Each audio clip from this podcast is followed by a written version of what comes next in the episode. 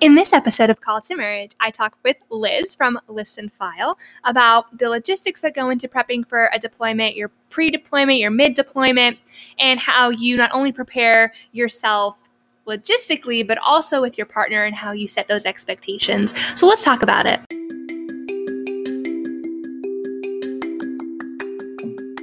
Hi there. Welcome to Call to Marriage, a show about navigating life as a military spouse. I'm your host, Callie, a newcomer on the scene of what is the military spouse life. The military community is a tight-knit, but sometimes tight-lipped one. I hope to pull back the curtain on life as a military spouse to answer the questions that I wish someone would have answered for me, talk about my experiences that I've gone through, or talk about the ones that I'm going through right now. I'm always learning new things about this crazy new life and invite you on this journey with me. So sit back, relax, and enjoy the show. Hello and welcome back to Call to Marriage. I am here with Liz from List and File. Liz, if you want to go ahead and tell everyone who you are, that would be great. Hi. Yeah, absolutely. Thank you so much for having me. I'm super excited here. My name is Liz. I am the creator of List and File, as you said. I am an Army spouse. My husband is active duty Army. We're currently in Fort Gordon, Georgia, but we have soft orders to PCS at the end of this summer to actually South Korea. Oh, fun. Yeah, so really excited for that. It's obviously, it's not hard orders yet, so we haven't announced anything because it can change, right. But yeah, we're excited for that. I've got two cute little kids, ages 3 and 1 this month. I can't believe it. And yeah, what do I love really quick? I love pico de gallo. I eat way too much pico at restaurants. I am allergic to chocolate, sadly, but I love it. And sometimes I still do eat it. Oh my gosh. My best friend is allergic to chocolate. It gives her like these weird headaches. Yeah, no, I get really bad. Not that people who are listening want to know this, but I get really bad canker sores. Oh man. When I actually had this hospital episode in high school after eating a piece of chocolate cake. Anyway, it's a whole story, but so that's me. I love to organize. I love to plan. I love schedules. I love lists. That's where we're at. Yes. And it's your love of lists and organizing that I brought you on today. And I am really excited for this episode because I think for me, especially having everything organized, listed out, it just helps my brain feel so much less overwhelmed. And so since that's kind of what you do, I thought it'd be really cool, especially since we've been on this topic of deployment, to kind of walk through what that preparation and organization can look like. And so preparing for a deployment can be really overwhelming. There's a lot of different things to remember, a lot of different things to focus on. And so how do you personally cancel out the noise and focus? What do you think needs to be a priority when you're preparing for the deployment? Yeah, that's an excellent question. So my first comment would be canceling out the noise and focus might look different between you and your service member. Mm-hmm. Or even if you're both service members, but at different seasons of your life and with different deployments. Obviously, nobody likes deployments. They all kind of get a bad name, but obviously some of them are a little bit more stress-filled and perhaps dangerous than others. Of course, that doesn't make them any easier, when your loved one deploys. So I would say, I was thinking about this when you first, told me what the question was. So I would say maybe schedule. And again, this comes back to my personality of schedules and lists and time. Mm-hmm. I really love organizing as an anxiety management technique. So I would say schedule a time for preparation and a time for togetherness. Obviously it's really tricky to be able to say, all right, every Tuesday, Thursday, Saturday from 6 to 8, we're going to have togetherness time, right? I mean, that's very the case with life and especially military life in general. But what I mean is try to, as much as you can, try to time block and finish work and deployment preparation and logistics in specific time blocks, and then have time blocks for togetherness where you can be completely present with your partner. It's not, you know, oh, we're in the same room, but I'm on my phone scrolling on Instagram and he's, you know, emailing people and getting other, you know, deployment logistics together. That's not really what we're going for here. Again, it's really hard to do this. There is a lot of stuff that both of you will need to be doing at that time, but as much as you can, make your togetherness intentional, be completely focused and present when you're with your partner, when you're with your significant other. And it doesn't have to be elaborate. You don't need to go out on dates where you spend money and make a big night out of it, even though that would be fun too. And those are good things. Don't put extra stress on yourself that way, but just make sure that you're giving the other person your full attention, and that will kind of fill up your cup as you're preparing to go for this long stretch without each other. It will feel more real and more fulfilling if you are present with each other. Mm-hmm. And then my other piece of advice for this question was to communicate and plan together, especially if you have children. So that means like discuss emergency plans or like communication schedules as much as, you know, with as much information as you have about, you might again, not be able to schedule anything, and that's okay. That's workable. But you know, just talk about those things if you can, in as much detail as you can. Again, no stress, just, talk about communication techniques or even disciplining techniques if you have children, you know, trying to keep each other involved as much as possible in home life, and then, you know, letting the service member know they're still a part of the family. They can still provide input into your life. They are still an important part, even though they're going to be gone for a long time.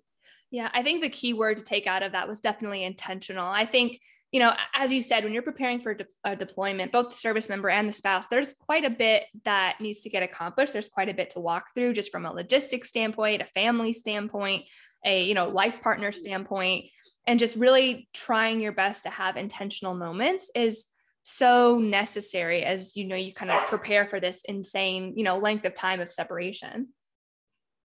Yeah, absolutely. Yep. And even, if you have kids or if you don't have kids, talk about how you're going to date each other while you're gone. You know, there are a lot of really good articles and blogs and things that talk about this from military spouses that are more experienced than I am, but they give great ideas on, you know, again, how to make that time intentional and how to kind of fill up that need for connection between the two of you while you're hundreds or thousands of miles apart. Yeah, that long distance intimacy is so necessary just to continue to build that foundation. So and I think you kind of touched on this maybe a little bit, but, you know, as you're preparing and organizing, there's, I think, two different phases, main phases. Obviously there's three, there's the pre, the during, and the, you know, the post-deployment phase, but speaking on just the initial getting ready and then the in it, the thick of it, how would you say your preparation and organization in the pre-deployment phase differs from, you know, that mid-deployment phase? Yeah, absolutely. That's a good question. So the pre-deployment phase for me, but I imagine that it's similar for most couples. Obviously is a lot of logistical stuff. It's a lot of packing, a lot of cleaning, a lot of paperwork, a lot of, you know, a lot of that kind of stuff. And then the mid-deployment phase for me is kind of the winding down. So it's preparing for reintegration, right? And kind of that phase includes the fun stuff too. So planning for, you know, trips if they're able to go on leave right after, that kind of stuff. So I would say a lot of disappointment and frustration or even anger sometimes comes from unmet expectations on both sides. So that's from the spouse who's staying at home, and that's also you know, on the service member's side as well, unmet expectations. And so I think that again, if you communicate as much as possible and plan as much as possible in the pre-deployment phase, then you're able to kind of, again, focus on just what you mentioned previously, the intimacy aspect, and kind of you know, trying to keep that alive and trying to keep the family connection together, as opposed to, you know, mid-deployment phase, still worrying about paperwork, still worrying about logistical stuff that could have possibly been done before they left. Right. So again, that's just a lot of work up front in the pre-deployment phase, but doing as much work up front as possible, at least from me and my husband, helps the rest of the deployment go smoother. And that way, during the mid-deployment phase, we're able to focus more on things like, hey, you're coming home. Yeah. What are we, you know, what are we going to do? Let's plan, you know, let's plan something fun to look forward to when you come home. Maybe that's just, you know, catching up on our favorite shows for the first 2 weeks without actually doing anything because we just want to spend time together. Or maybe it's a big trip, you know, whatever it is. And so pre-deployment phase, get as much logistical stuff done as you can, communicate, over-communicate, make sure expectations are stated on both sides. So neither one of you, you know, run into, again, disappointment or frustration when things don't work out or things aren't working out as you thought they would. And then that makes the mid-deployment phase, you know, go a little bit smoother. And again, you're able to look forward to funner stuff. Yeah. So you touched on this and I want to circle back. So I think, you know, in order to get to a smoother mid-deployment phase, you have to have a very, you know, organized, active filled pre-deployment phase. So, and you kind of touched on, there's a lot of logistics that go into that pre-deployment phase. So what are some of those logistics? What does that look like? What are some things that, you know, listeners should be looking to get accomplished in that pre-deployment phase? Yeah, absolutely. So this kind of overlaps, I think with some of the things I believe are easy to miss, but obviously there are the tasks that the service member needs to do before they go. And I'm not really talking about those. I'm talking more on the spouse's side, things that you do have control over, obviously, because you're not the one who's doing that work. I would say one thing, again, and I guess I kind of mentioned this before, is discussing like communication schedules when possible, or like different techniques, because you guys know each other the best. And you know kind of how to talk to each other the best, you know what the other person needs and how they need it. And so just making sure that communication, like communication preferences are clear. So for example, my biggest love language is words, words of affirmation. And that is not my husband's love language. His is, I think it's gifts. So he really loves to give gifts and he loves to receive gifts. For him, that means more than words of affirmation. For me, I love to hear, I love you and I miss you and you're doing a great job, you know, that kind of stuff. Yeah. And so making sure before, you know, he leaves on deployments and saying things like, okay, so when we call each other, I would really love to hear words from you. Obviously there's not a whole lot else that you can do because you're so far apart. Yeah. But you know, just making sure that those expectations are discussed and just saying, I would really love to hear every time I talk to you, even if it seems repetitive on your end, I would love to hear from you. You are doing a great job. I love you so much. You are doing such a hard thing. And on the flip side, he can say something like, you know what, it means a lot when you send me care packages. I love getting those. It's like a gift to me. I love getting them, you know, once a month. I would love to get that, you know, however, you got to work with the logistics of the deployment that they're on. But so just setting those expectations before then. And then I'm actually really big on like emergency preparedness type stuff. Yeah.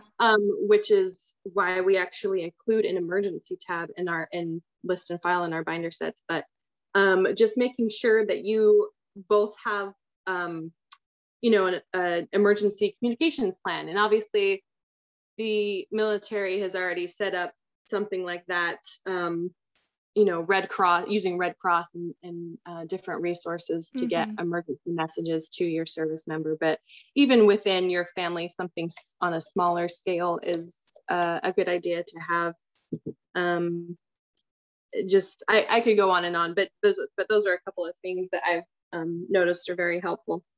Yeah. So kind of going off of that, what would you say would be the top three things that in that preparation that, you know, could be very easily missed? I know we talked about like emergency, and I think too, that's important for listeners. She touched on something called the Red Cross. So if something happens, you can go through the Red Cross to notify your service members. So like you're going into labor or someone dies or something. It's a streamlined process for getting information to the service member that if they're out in the field, you may not really have access to your service member. But what are those top three things that you would sort of say are really easy to miss when you're going through this preparation? Yeah, absolutely. So I would say one of those three things is the one we just discussed, just emergency preparedness. So know that Red Cross process very well. Make sure you are able to take all of the steps that they request and have all the information that you need to make that as smooth as possible. The last thing you want when there is an emergency is to, you know, not have a certain phone number or be frantically searching around for that name that you need or that email address that you should have written down. That's the last thing you want to do when you're in an emergency. Oh, yeah. So just getting all of that information put together. I would also say make sure that the service members DD Form 93 is up to date. This one, whenever I say it, it sounds like a little bit morbid, and nobody wants to really talk about it, and kind of like, oh, geez, well, nobody's gonna die while they're, you know, deployed. Goodness, like, calm down. But so for those who don't know, a DD Form 93 is just their record of emergency data. Every service member has one, but keeping it up to date is the trick here. So before they leave, just make sure that form is up to date.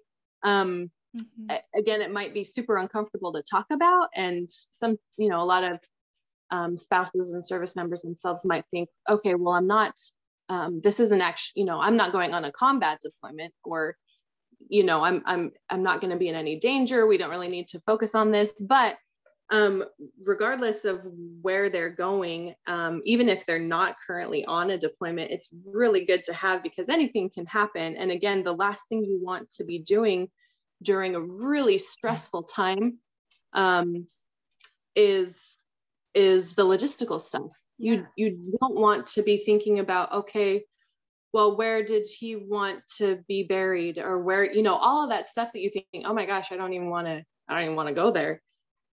Try, just do it. Yeah. Just trust me and do it, get it over with, just look it over, review it, update it. It will just feel, it's good to feel prepared. It's good to be prepared. And it takes, you know, you can spend 20 minutes on it, rush through it, but at least make sure that it's up to date. That way, if something big and, you know, intense does happen, at least you're not worrying about that little stuff. So that would be another thing that I would say gets kind of missed. And then the third thing we've actually kind of touched on already, but the third thing is just discuss expectations, both sides. You know, make sure that you understand where the other person is coming from as far as communication style, communication techniques.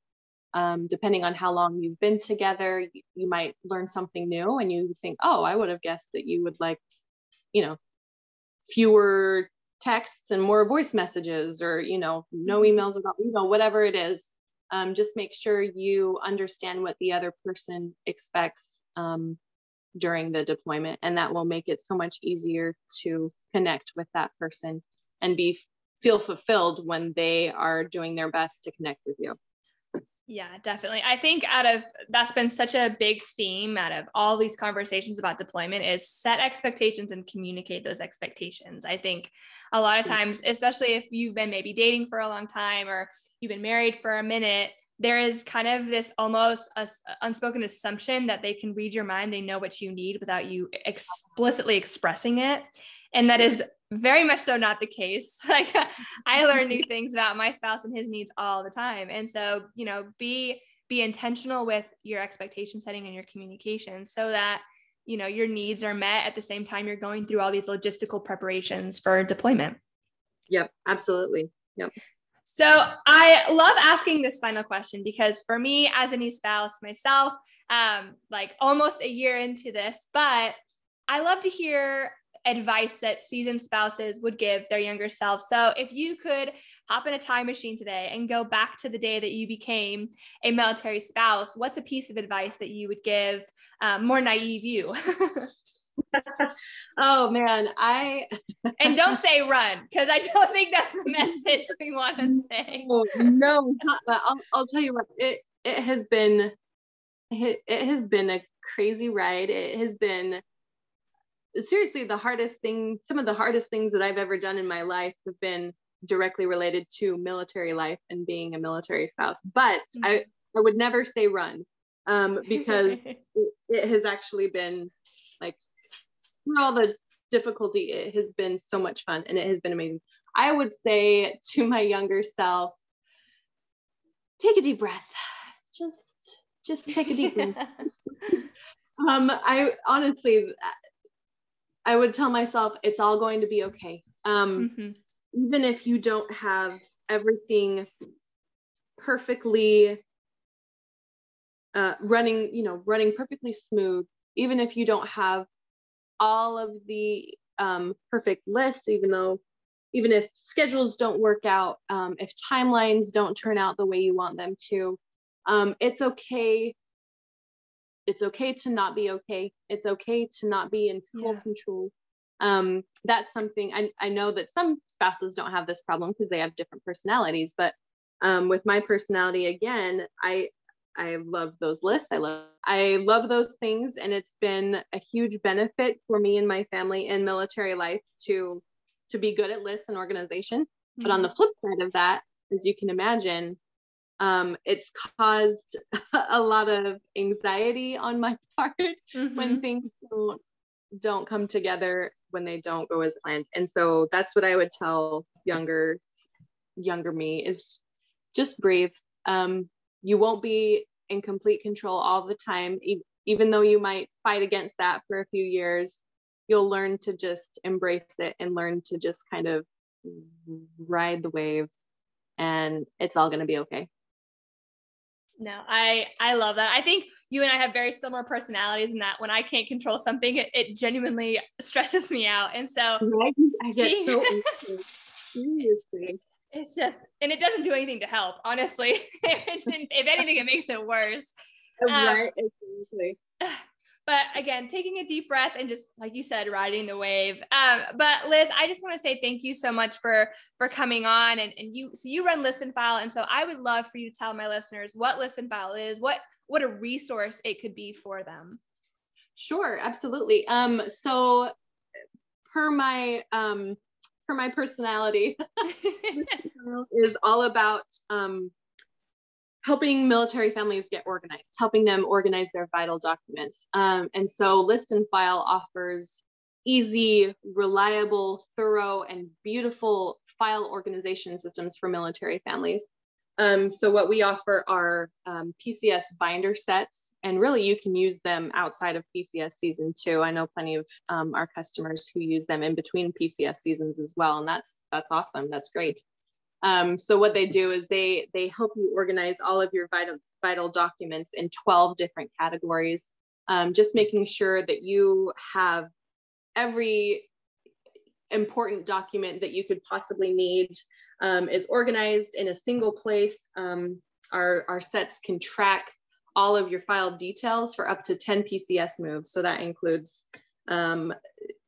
deadlines, that includes expiration dates, it includes number of copies, just check marks, anything you could think of, our binder sets will track for you. So really they're a great resource if you aren't sure what to put in your PCS binder, what a PCS binder even is, how to organize all the paperwork that comes with military life and comes with adulting, basically. Yeah. And I think too, what's cool about your documents as well is that you could use a lot of the tabs for deployment too. A lot of it holds that very vital and important information, which is why I thought it was just, it's so perfect, especially in when, like you said, in that pre-deployment phase to get yourself aligned. Oh, absolutely. Yeah. Yeah. I mean, two of the tabs that are included are even emergency and deployment. So there's a spot for everything. Yep. Absolutely. So if someone wanted to find you and utilize you as a resource, where can they find List and File? How do they get their hands on a PCS binder? What does that look like? Absolutely. So they can just go to listandfile.com and that's where our PCS binders are sold. We also sell over Instagram or our Facebook account. Our handle is just at List and File for Facebook, Instagram, and Pinterest. So any of those three are excellent resources to find us as well. Or if you just have questions or for groups that want to do bulk orders or custom orders for like FRG groups, or we've even done some for special forces groups and others, they can email info@listandfile.com. And these binders, y'all, look so pretty. The designs you have on them are so cute. Yeah, that's half the fun of it, is designing and making them look good, because you have to use this thing a lot. So you might as well make it not horrendous. Exactly. Exactly. So again, if you want to get in touch with List and File, you can find them at List and File on Instagram. She lists all the links. I'll have all the links on our Facebook, and you can find her, we'll post about it on our Instagram. If you do not already follow us on Facebook or Instagram, it's just at Call to Marriage, or you can reach out to us via email with questions, stories, or if you honestly just need someone to support you and listen to you rant, you can email us at ask.ctmpodcast@gmail.com. Liz, thank you again so much for being on. I think this has just been so resourceful and knowledgeable, and I look forward to speaking with you in the future. And to the listeners, thank you so much for supporting Call to Marriage, for being on this journey. I know it's a crazy ride. I know military spouse life is insane, but you are not alone in this. You are more than a spouse. You are not just a just. And I will talk to everyone again later. Bye.